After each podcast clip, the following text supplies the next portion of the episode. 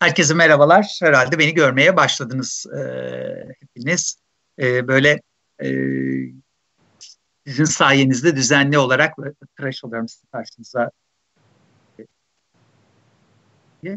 İnsanın evde kendini salması biraz kolay, fazla e, kolay. Gerçi ben ev kılıklarıyla dolaşmıyorum. Hani pijamalarınıza ulaşmayın falan diyorlar ya.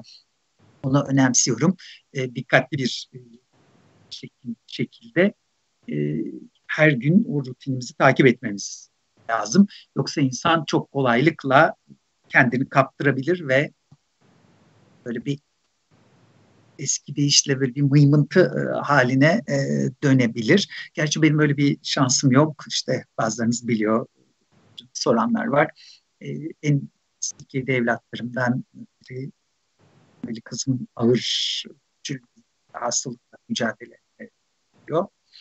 E, çok ağır gerçekten. O yüzden düzenli olarak her gün iki, iki buçuk saat veterinerde geçiyoruz. Veterinerde evimizin üst sokağında hemen. E, ve işte sevgilimle beraber nöbet tutuyoruz başında. E, ama e, hiçbirimizin de zaten kendini salmaması lazım. İzmir'den karantinayı takmayan İzmirlilere, karantinayı takmayan herkese e, lütfen takın karantinayı. Ama yakanıza değil, kafanıza. E, biraz o konuyu e, konuşmak istiyorum sizinle, izninizle. Karantinanın e, kendisini de biraz konuşmamız lazım. Hala çünkü devlet e, devlet olmaktan gelen e, sorumluluklarını yerine getirmiyor. Bunu da unutmamalıyız e, hepimiz. E, devlet e, onu yöneten tabii devlet dediğimiz aygıtı birileri yönetiyorlar. E, yönetiyor. İktidar devletin sorumluluklarını yerine getirmesi lazım. Devlet sorumluluğu yerine getirildikten sonra biz dönüp insanlara siz karantina sorumluluklarınızı yerinize getiriyor musunuz? Karantina sorumluluklarınızı yerine getirin e, diye e, biliriz. Üstelik bu olay daha işte dedikleri gibi Haziran'a kadar devam edecekse dostlarım eğer şu anda bile insanları evde tutmakta zorlanıyoruz. O zaman daha da e, zorlanabiliriz. Çok zorlanabiliriz. E, devletin insanları hayatlarıyla e, cüzdanları, maddi imkanları arasına sıkıştırmaması e, lazım. Hepimizin e, çok önemli bir nokta e, bu noktada. E, evi sarmışık sarmadı e, dostum. Onlar Begonville, siz görmüyorsunuz. O biraz azış kaldığı için açmıyor ama bu taraftaki Begonville'lerim açık. Fakat o taraf pencere olduğu için onları size gösteremiyorum. E, o tarafı göremeyeceksiniz. Yani dışarıdan çok ışık geldiğinden patlıyor. Bu arada telefonumu e, sessize alayım ve ondan sonra başlayalım. Çok da sizin de vaktinizi almayayım. Bugün biraz yayının sonunda kitap konuşacağız. Kitap konuşacağız. Çok sevdiğim bir kitabı. Kitap kulüplerinde genelde özellikle bilim bilim kurgu ve bilim kulüplerinde genel olarak e, mutlaka ele aldığım bir e, kitabı Isaac Asimov'un Ben Robot'unu biraz size paylaşmak istiyorum. E, Berk Aktaş ben de sizi çok seviyorum. Teşekkür ediyorum. İsterseniz bir başlayalım. Şimdi dostlarım e, yayı ben e, krizin başından yani korona e, krizinin başından bu yana bir konuya dikkat çekmeye çalıştım. Hep Halk TV'ye gittiğim zaman da, başka televizyon kanallarında gittiğim zaman da ama ilk olarak Ayşen Raslan'ın iki hafta önceki e, yayınında e, bunu kuvvetli bir şekilde vurguladım kendi yayınlarım dışında. Bu krizin uzadığını hep bunu söylüyorum. Bu krizin uzadığını varsayın. Diyelim ki e, ölümler yüz binleri aştı, e, hastalık milyonlara e, aştı, 5-10 milyonlara bulaşıyor e, gitti. O zaman ne olacak? Bir kendimize onu soralım. Çünkü ekonomide biz üç tip senaryo çalışırız. En iyi senaryo, en kötü senaryo ve orta senaryo. Devleti yönetiyorsanız sizin şunu yapmanız lazım. Bu üç senaryoya göre de hazırlık yapmanız lazım. Yani A planınız, B planınız ve C planınız olması lazım. Bu üç planınızı da hazırlamanız lazım. E, aksi takdirde ciddi sorunlarla karşılaşırsınız. E, çok ciddi sorunlarla karşılaşırsınız. Bu yüzden de e, bu üç senaryoya göre bir hazırlık e, yapmanız gerekir. Şimdi biz en kötü senaryoyu e, düşünelim dostlarım. Diyelim ki kriz uzadı dünyada. E, dünyada koronadan ölümler çok arttı. Diyelim ki e, hastalık çok hızlı e, yayıldı.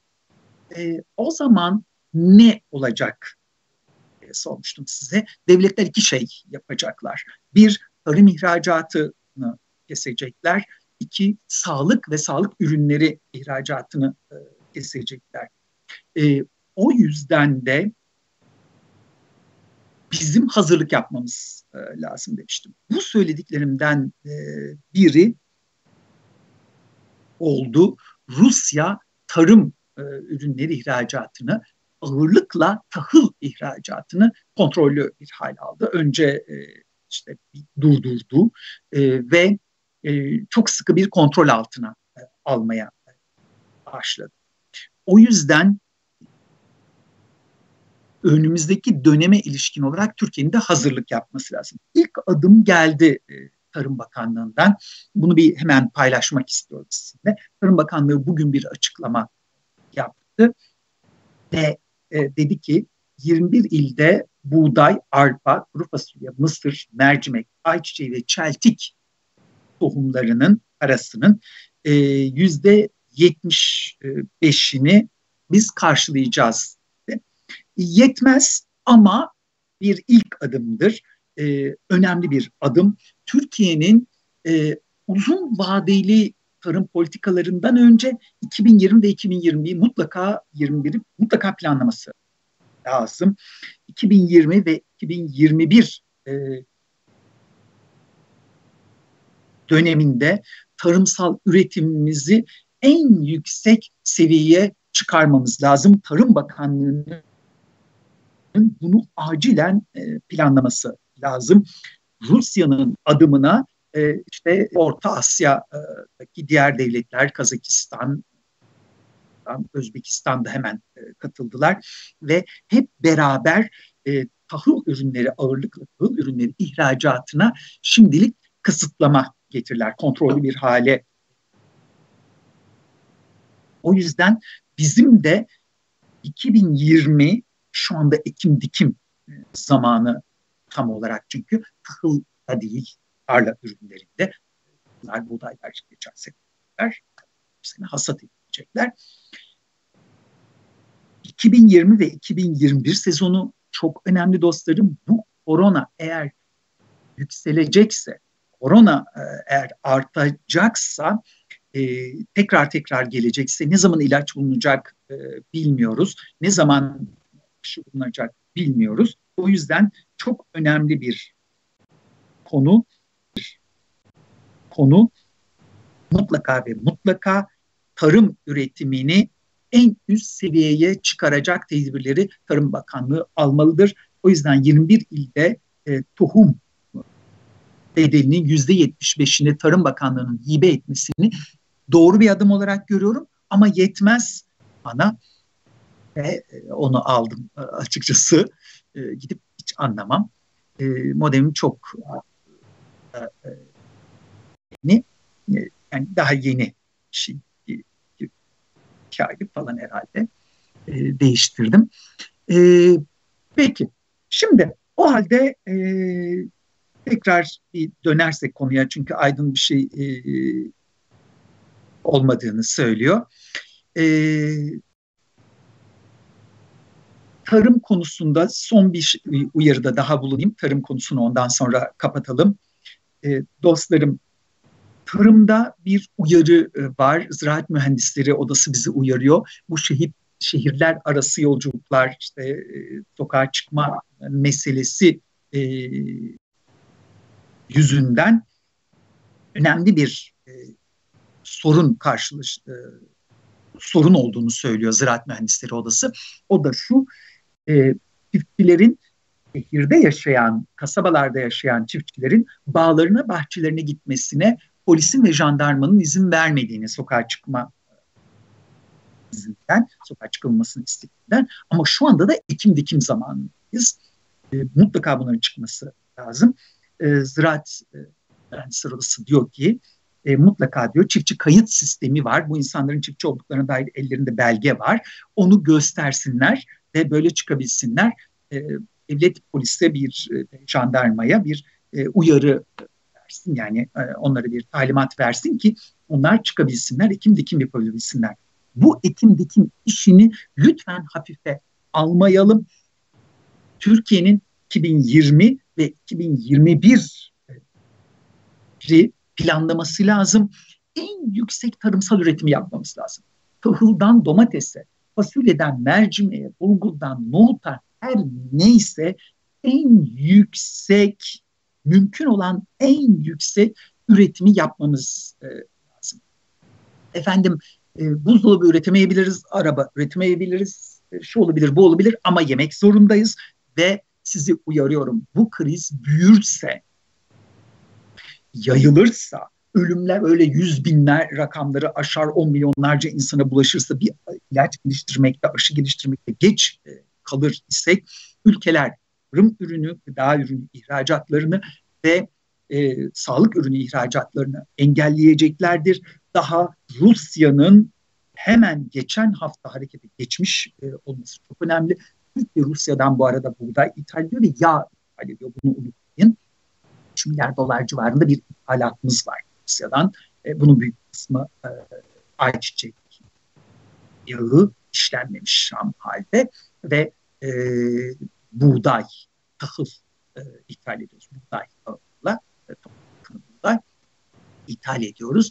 O yüzden devlet e, ciddi bir şekilde buna bakmalı. Ben e, olsaydım e, eğer devletin yerinde şu anda bütün stoklarımı, gıda stoklarımın envanterini çıkarırdım. Özel sektörde hangi şirketlerde ne var, hangi depolarda ne var bunları ayrıntılı bir envanterini çıkardım, çıkarırdım. Çok dikkatli bir şekilde de e, bunları kontrol altında tutardım. Çünkü bu iş bir çeşit savaş artık hani bunu kabul edelim. Bu bir çeşit savaş. E, dikkatli olmamız lazım. Ee, evet dostum görüyorum bostan ekmem lazım gidemiyorum ne yapmam lazım demişsiniz. İşte biraz önce e, gördüm e, Ferhat Bey de diyor ki Kandıra'da bir dönüm bahçede ekili ıspanağım tarlada e, kaldı e, diyor. E, yani mutlaka çiftçilere bir sertifika verilmesi lazım ya çiftçi kayıt sistemi var ilk etapta o hemen olmalı. İnsanlar mutlaka ve mutlaka ekim dikim yapabilmeliler. Bu önemli bir konu. Türkiye bu konuyu e, dikkate e, almalı. E, gördüm e, dostum hepinizin yazdıklarını e, görüyorum. E, bir yandan da gözüm kayıyor orada bakıyorum e, ne diyorsunuz diye. Bu arada e, kedisi doğum yapan dostumuzu da tebrik ediyorum dede olduğu için. E, ikinci bir önemli konu bu tarım meselesini bir tarafa e, bırakırsak e, bu yaş meselesi. 20 yaş meselesi. Şimdi demin de birisi yazdı sürekli her şeyi biliyorsun işte efendim e, sürekli eleştiriyorsun çözüm söylemiyorsun. Dostlarım birincisi şunu söyleyeyim. Eleştiri yapana sorunu söyleyene çözüm söyle demek ilkelliktir. Düşüncesizliktir. Cahilliktir. Neden öyledir?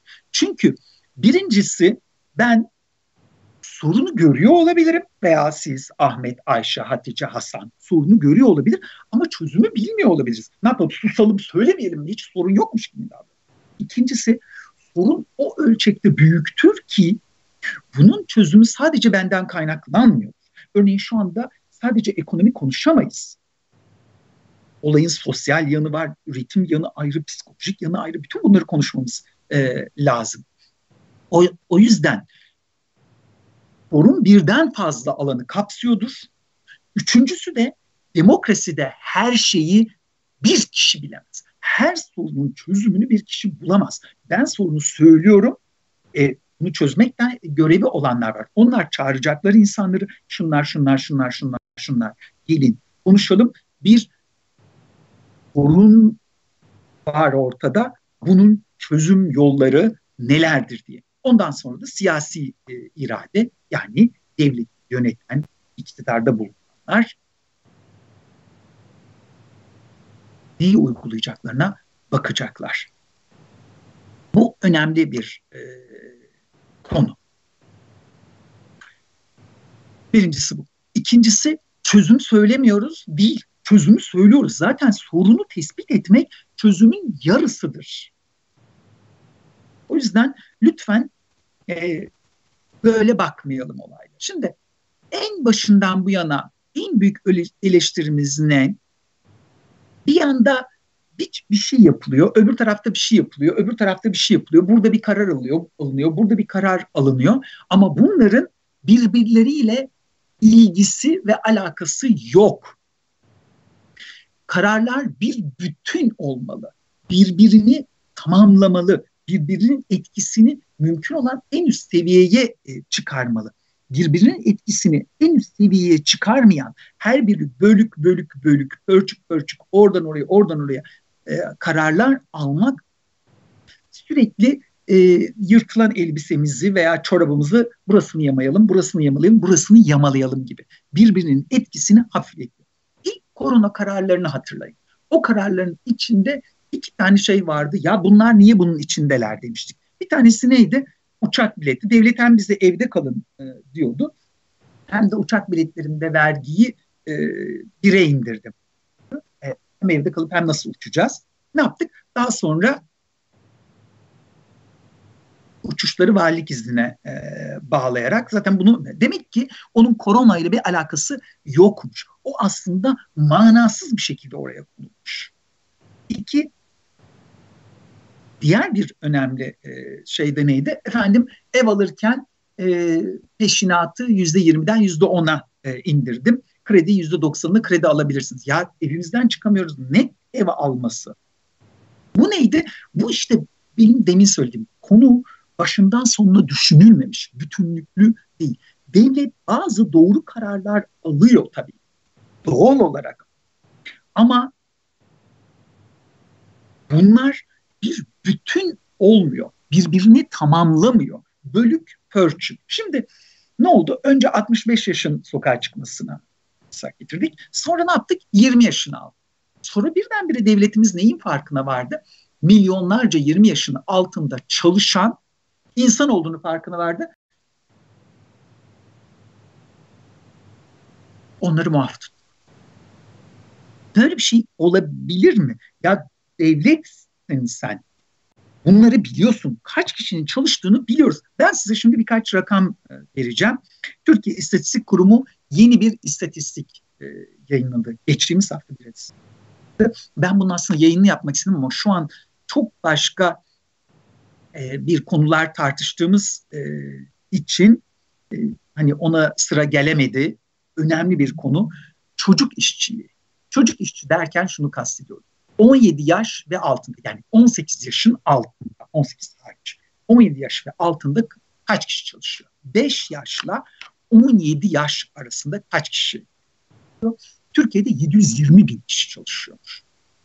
5 yaşla 17 yaş arasında. 5 yaşında kimse yokmuş şükürler olsun ama 6 yaşında varmış. Ben size hemen rakamı e, söylüyorum. 720 bin kişiden 32 bini çalışan 32 bini 11 yaşından küçük. 6 ile 11 yani 6, 7, 8, 9, 10, 11 yaşında 32 bin çocuk çalışıyor.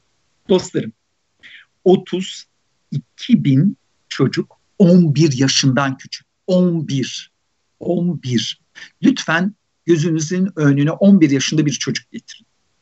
11 yaşından küçük, en küçük 6 yaşında 6 ile 11 yaş arasında 32 bin çocuğumuz çalışıyor. 11 ile 14 yaş arasında 114 bin çocuğumuz çalışıyor.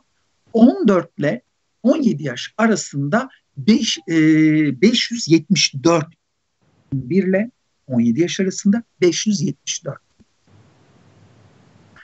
6 ile 5 yaşında yok çünkü 6 ile 17 yaş arasında 720 bin çocuk çalışıyor. Bu sayı çok bir şey, büyük bir şey, çok büyük bir şey. Reklamlarda falan oynayanlar değil e, Melih Bey. Bunların kaçının nerede olduğunu da görürüz. Peki açayım size hemen e, nerelerde çalıştıklarını bunların söyleyeyim. Ve bu çocukların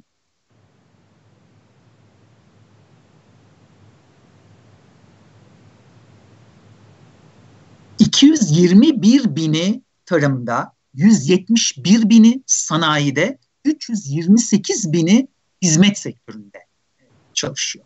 Yani reklamlarda oynayan 720 bin çocuk yok. Bunlar basbayağı sanayide, hizmet sektöründe ve tarımda çalışan çocuklar. 720 bin e, çocuk. Ve bunların 32 bini de 11 yaşından küçük, 11-14 arasında da 114 bin çocuk. Şimdi bu önemli. E, niye önemli? Şundan önemli. Devlet kararlar alırken kendi e, sahip olduğu verilere bakmıyor demek. Bir karar alırken ister şirket yönetin, ister ülke yönetin, ister kendi hayatınızı yönetin. Verilere bakmadan karar alamazsınız. Ben öyle bir karar alabilir miyim? Verilere bakacağım. Veriler ne diyor? Onu böyle. Niye ben bu kadar rakam kullanıyorum? Niye bu kadar istatistiklere bakıyorum? Niye bu kadar matematik kullanıyorum? Verilere bakıyorum. Verileri değerlendirip doğru karar alabilir miyim? En doğru e, kararı alabilir miyim diye anlamaya e, bakıyorum. Tuncay Bey o konuya geleceğim. E, 450 gün meselesine e, izninizle. E, geleceğim, e, şey yapacağım.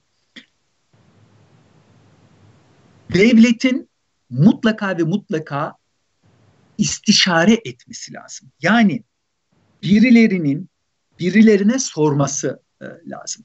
Ankara'da Sayın e, Erdoğan, Cumhurbaşkanı Sayın Erdoğan ilk kararları açıkladığı zaman hatırlıyor musun salonda kimler vardı? İş dünyasının temsilcileri vardı, e, işte efendim bakanlar vardı, bürokratlar e, vardı. Fakat orada işçileri temsilen veya doktorları temsilen kim var? Mesela e, Türkiye Tabipler Birliği niye orada değildi? İstişare. Onlar muhalif. onlar muhalif diye bir şey olabilir mi? Böyle bir şey olamaz.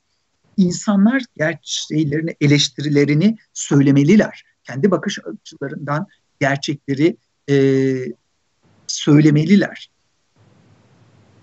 Mutlaka ve mutlaka söylemeliler. İktidar da bunlardan yararlanmalı. Bunlardan yararlanılmazsa yanlış şeyler e, olur. Mesela hani isim vermeyeyim ama bazı hastanelerin korona ile ilgisiz e, özel hastanelerin korona ile ilgisiz bölümlerde çalışan doktorlara e, maaşlarınızı yarıya düşüreceğiz e, dediğini duyuyorum. E, gerçekten şoktayım. Neden? Efendim özel hastanelere gelenlerin sayısı azaldı. Şu anda insanlar korona dışında hastanelere gitmiyorlar. E, o yüzden de e, böyle e, maaşlarınızı kısalım, tasarruf edelim. Böyle bir şey söz konusu olamaz. Bunlar yanlış şeyler. Devlet mutlaka ve mutlaka adım atmalı. Bu kriz bittikten e, sonra dostlarım bütün dünya şapkasını önüne koyarak düşünecek. Size söylemiştim devletin yeniden göreceğiz. Sahaya yeniden girdiğini göreceğiz. Neler yapılacak, neler olacak bunları e, konuşacağız. E, hepimiz konuşacağız. Ama devlet geri gelecek. Şimdi e, gelelim bir diğer konuya. Maaş süreleri uzatılmalı e, diye yazdığınızı görüyorum Fatih Bey. E, gördüm. Şimdi işsizlik fonunda para bitti mi diye demin birisi yazmıştı. Hemen onu da e, yanıt vereyim. Çünkü önemli bir konu oluyor. Ben krizin başından bu yana devletin parası yok. E, devletin parası yok, devletin parası yok e, diyenlere hep aynı şey söylüyorum. Bir, devletin parası var. İki, devlet parayı bulur.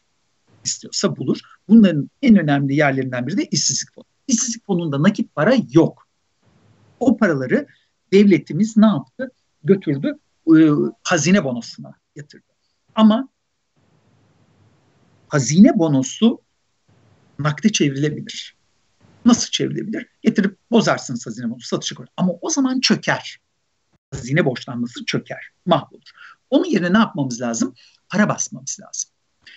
Ben normal koşullarda sıkı demiyorum. Disiplinli mali ve parasal politikadan yana bir insanım. Her zaman disiplinli mali ve sıkı para politikasından yanayım.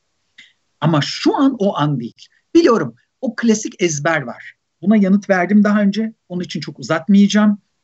Kısa keseceğim. Para basmanın enflasyon yarattığını söylemek şu anı anlama, anlamamak.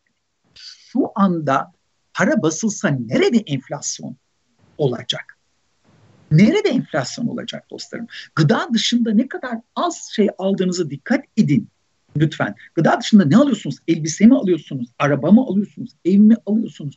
Buzdolabı, çamaşır makinesi, bulaşık makinenizi mi değiştiriyorsunuz? Öyle bir şey yok. Enflasyon şudur.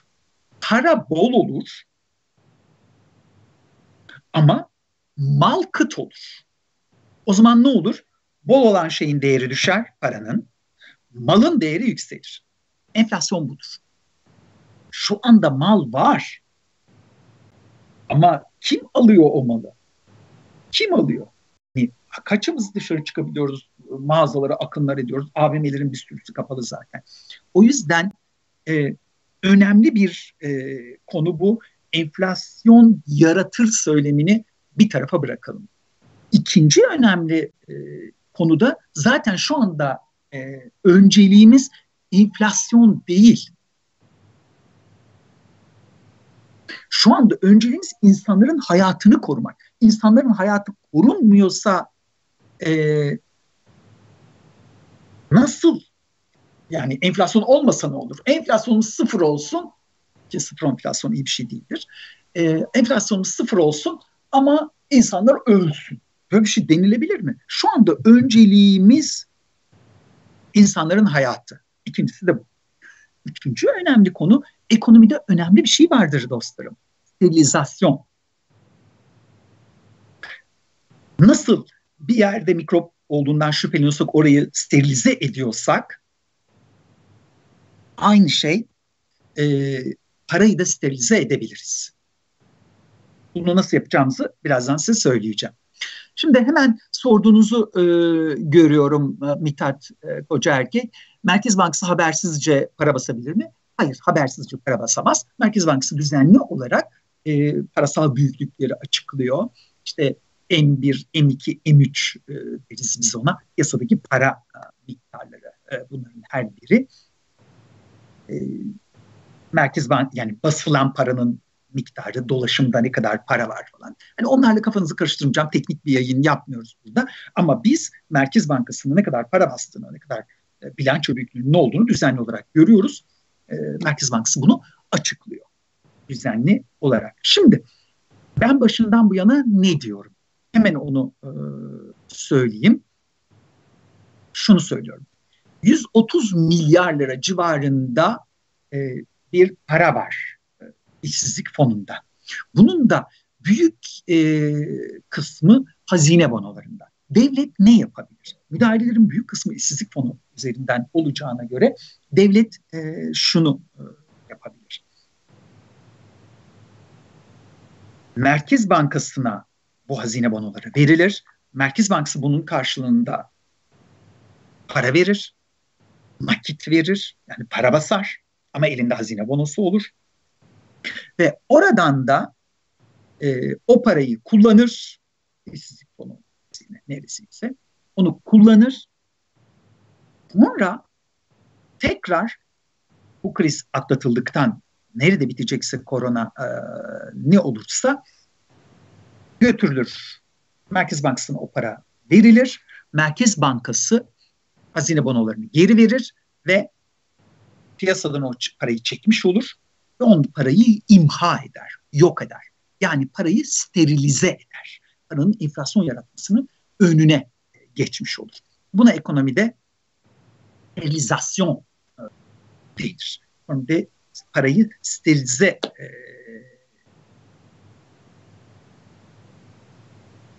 etmek denir. Şimdi Merkez Bankası bunu yapmaya e, başladı mı? E, bir yandan da sorularınızı not alıyorum. İzninizle yanıtlayacağım. Neden sıfır? Enflasyon iyi değildir. Onları e, Merkez Bankası geçen hafta bir haftada 9.3 milyar lira e, verdi. Hazine bonusu karşılığında. Ama Amerika Birleşik Devletleri'nde FED 3 haftada 1.3 trilyon dolar verdi. 1.3 trilyon dolar para yarattı. Türkiye'nin bütün hasılasının milli gelirinin yani 700 e, milyar dolar olduğunu size hatırlatmak isterim. Amerika Birleşik Devletleri'nde FED 1.3 trilyon dolar bastı. Şu anda herkes e, zaten o tarafta. Herkes e, aynı tarafta. Parasal genişlemeye yanıtı veriyorlar. Türkiye'de parasal genişleme de şu anda Merkez Bankası deli gibi parasal genişleme yapıyor. Bunun 9.3 milyar kısmı da tahvil karşılığında oldu. Şimdi Türkiye'nin en bir eğrisini söylediğinizi görüyorum. Evet, Türkiye'de para basıyor.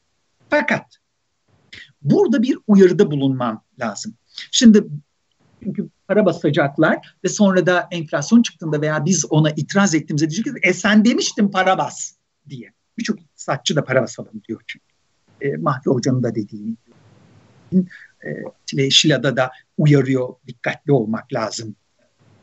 E, parasal genişlemeden yanama dikkatli olalım diyor. Aynı şeyi Mahfi Hoca da söylüyor. Başka iktisatçılar da e, söylüyor. Dostlarım biz para basın derken bas bas bas bas bas bas bas bas bas bas bas demiyoruz. Yayının başında size ne dedim? Devlet bazı kararlar alıyor ama bunlar bir birinin içine geçen birbirini tamamlayan, entegre olan bütünlüklü kararlar değil. Bir oraya karar alıyor, bir buraya karar alıyor. Bir şöyle bir karar alıyor, bir buraya karar alıyor. Önce maskeleri parayla satacağım diyor. Bas bas bağırınca biz ne demek maskeyi parayla sat yahu diye hemen e, dönüyorlar. İşte e, 20-65 yaş arasına haftada 5 maske bedavaya geliyor olay. Bu doğru değil.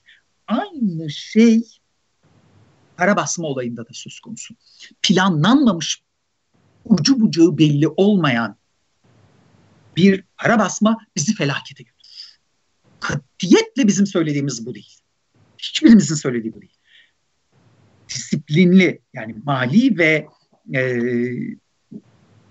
parasal disiplinden yana olan, bakın sıkı mali ve sıkı para politikası demiyorum. Ben sol değerlere inanırım, devletin piyasada olması gerektiğine inanırım. Devlet bizi piyasanın insafına terk edemez. Devlet beni e, ilaç şirketlerinin insafına terk edemez. Devlet beni özel e, hastanelerin insafına terk edemez. Devlet benim çocuğumu, benim torunumu özel e, okulların insafına terk edemez. Devlet benim gıdamı özel piyasaya terk edemez. Devlet benim suyumu, devlet benim elektriğimi, doğal gazımı piyasanın insafına terk edemez. Benim ısınmam lazım. Benim e, su içmem lazım. Benim elektrik tüketmem lazım. E, benim e, asgari eğitim olanaklarından e, yararlanmam e, lazım. Dolayısıyla devletin mutlaka e, ve mutlaka devlet olma vazifelerini yerine e, getirmesi e, lazım. O yüzden bu çok önemli bir konu. Devlet evet parasal genişleme yapacak tamam ama bunun için bir planlama yapması lazım. Batı'da da para basılıyor. Dikkat edin. E, Batı'da genişleme politikaları, paketler açılıyor herkes. Örneğin Avrupa'da görüyorsunuz 300 milyar euroluk, 500 milyar euroluk, 700 milyar euroluk. Amerika'da korkunç parasal büyüklükler e, basılıyor. Ama orada şöyle bir şey yapılıyor.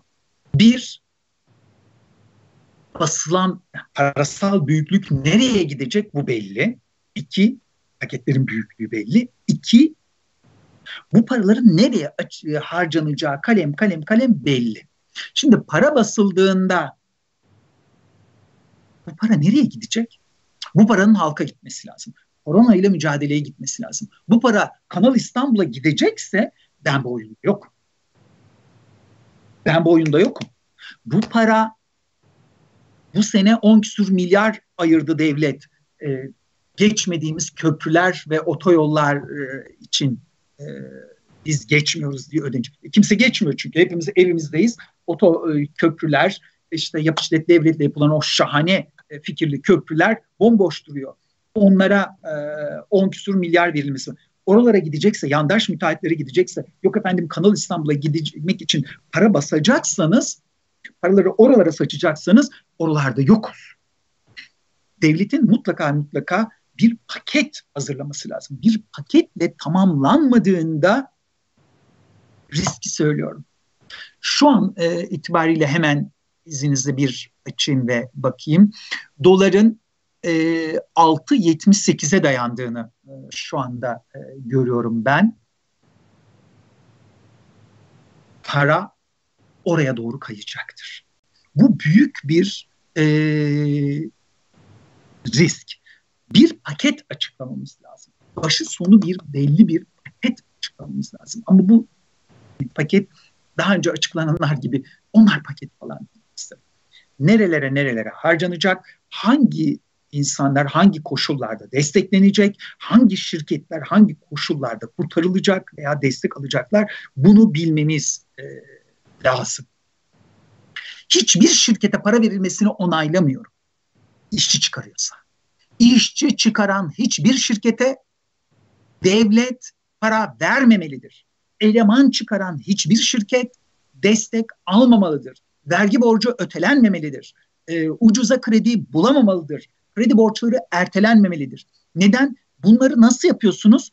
Benim paramla yapıyorsunuz. Halkın parasıyla yapıyorsunuz. Bir şirkete para vermek, bir şirketin vergi borcunu silmek gördük son yıllarda kimlerin ver, ne kadar büyük vergi borçlarının silindiğini kamunun cebinden silinir. O borçlar silinmese şimdi size harcayacak para olur dostlarım. Bir şirketin vergi borcunu silmek benim maaşımı,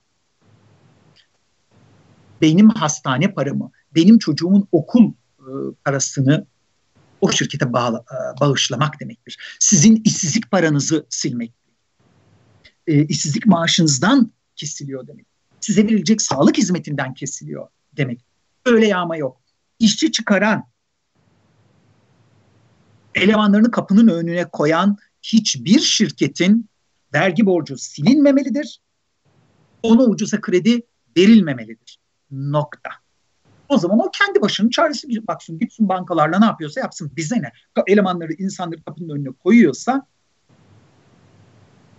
o zaman bana ne? Bana ne ben niye onu düşünüyorum ya? O insanları düşünmüyorsa. Bir şirketin e, karından bana ne? Bizi niye e, ilgilendirsin ki herhangi bir şirketin karı?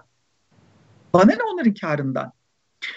Dostlarım kapitalist sistemin geldiği noktada deniz bitti. Bunu önümüzdeki dönemde çok konuşacağız. Aslında son 5-6 yıldır bitti.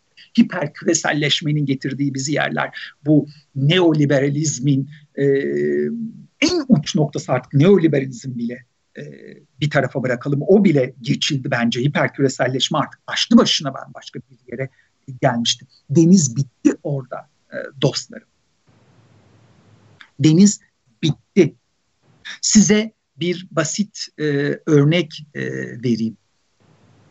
Kapitalizmin hiç kar ettiğinde gelin karı paylaşalım dediğini gördünüz mü siz?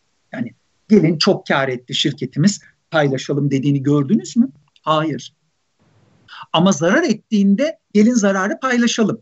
Teşekkür ederiz ya. Biz de geri zekalıyız. 2008-2009 krizinde ne olmuştu?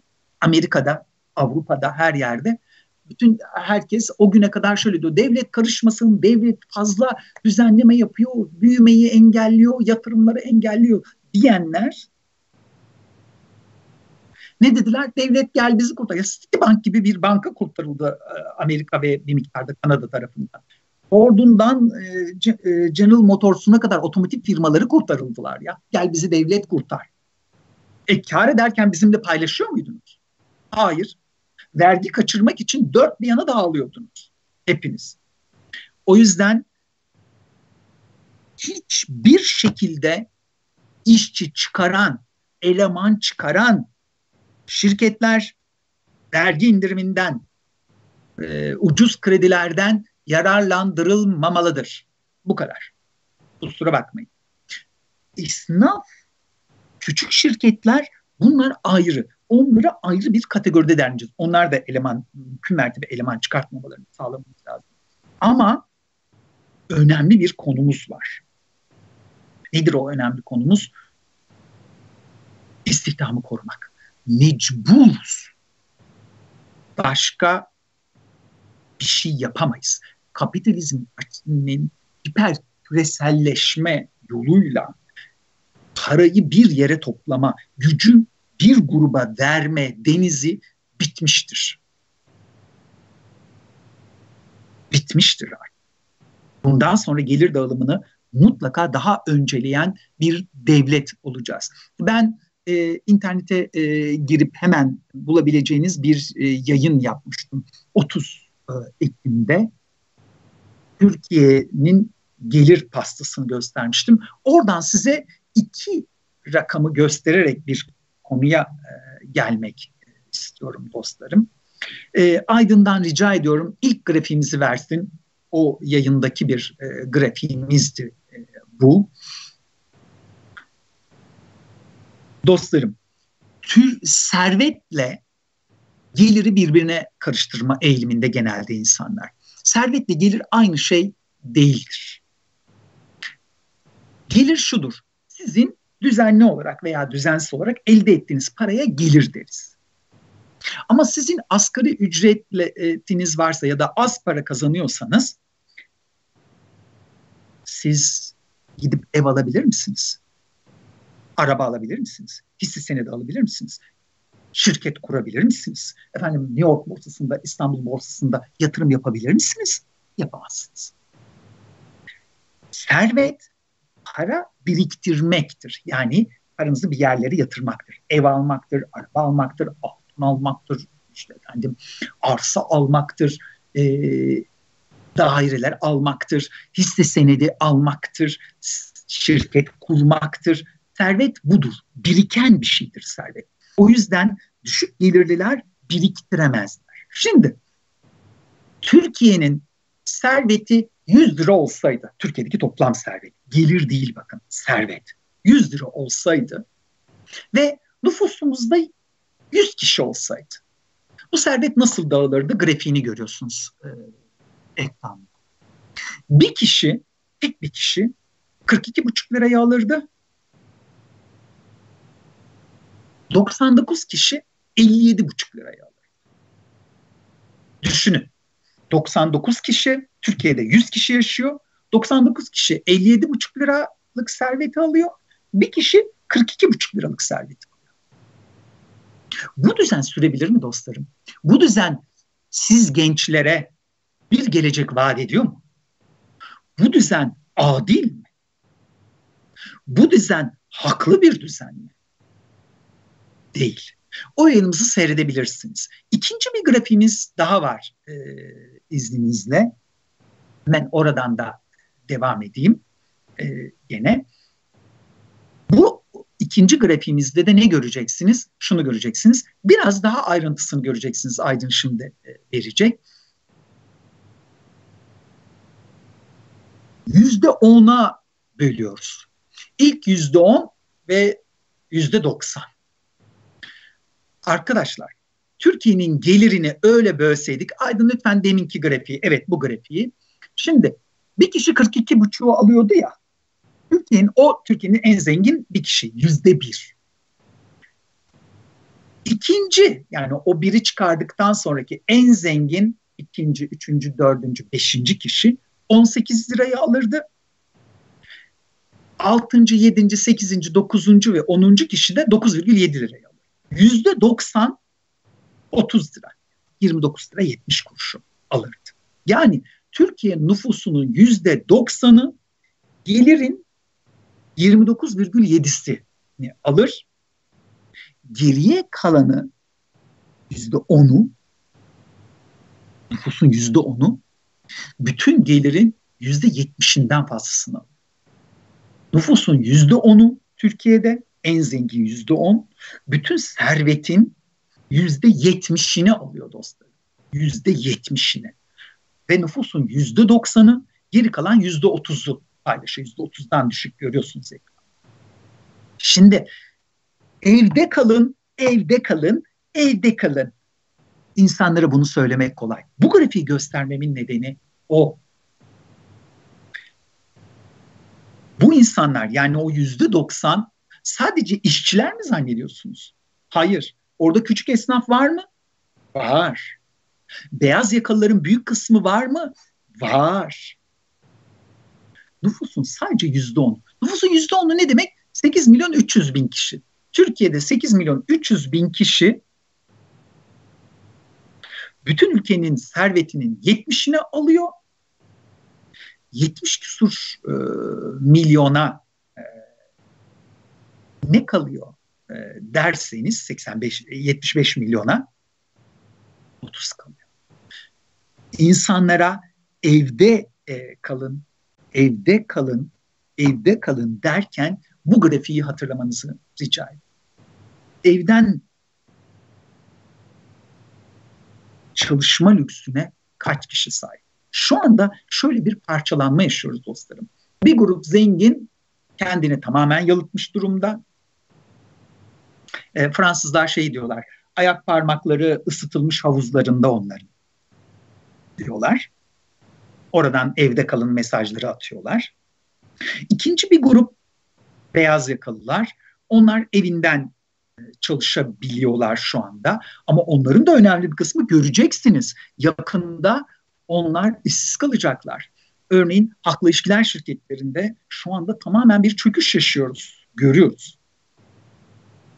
Nerelere gittiğini. Sistem bu kriz biraz daha uzarsa çalışanları yük olarak görüyor kapitalizm. Çalışanları çalışanları kapitalizmin değer verdiğini mi düşünüyorsunuz? Şimdi e, ikinci grupta evden çalışabilenler. Üçüncü bir grup var. Onları hiç e, düşünmüyorsunuz. E, siz nedir o üçüncü grup? Hemen e, size söyleyeyim o üçüncü grubu ben.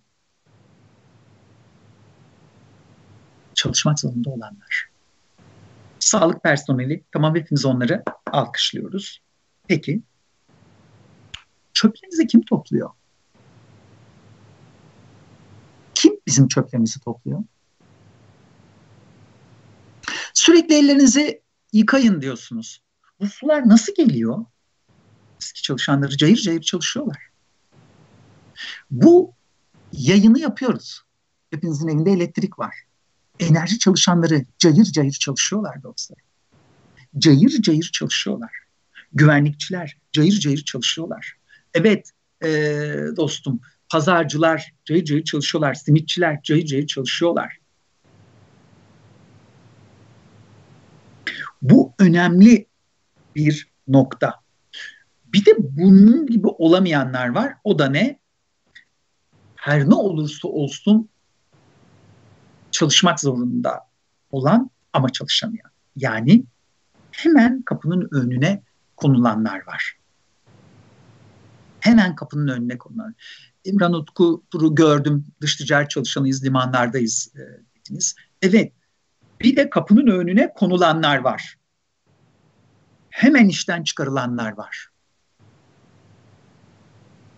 İlk fırsat. Bunun önüne konulanlar var. Bu e, önemli bir e,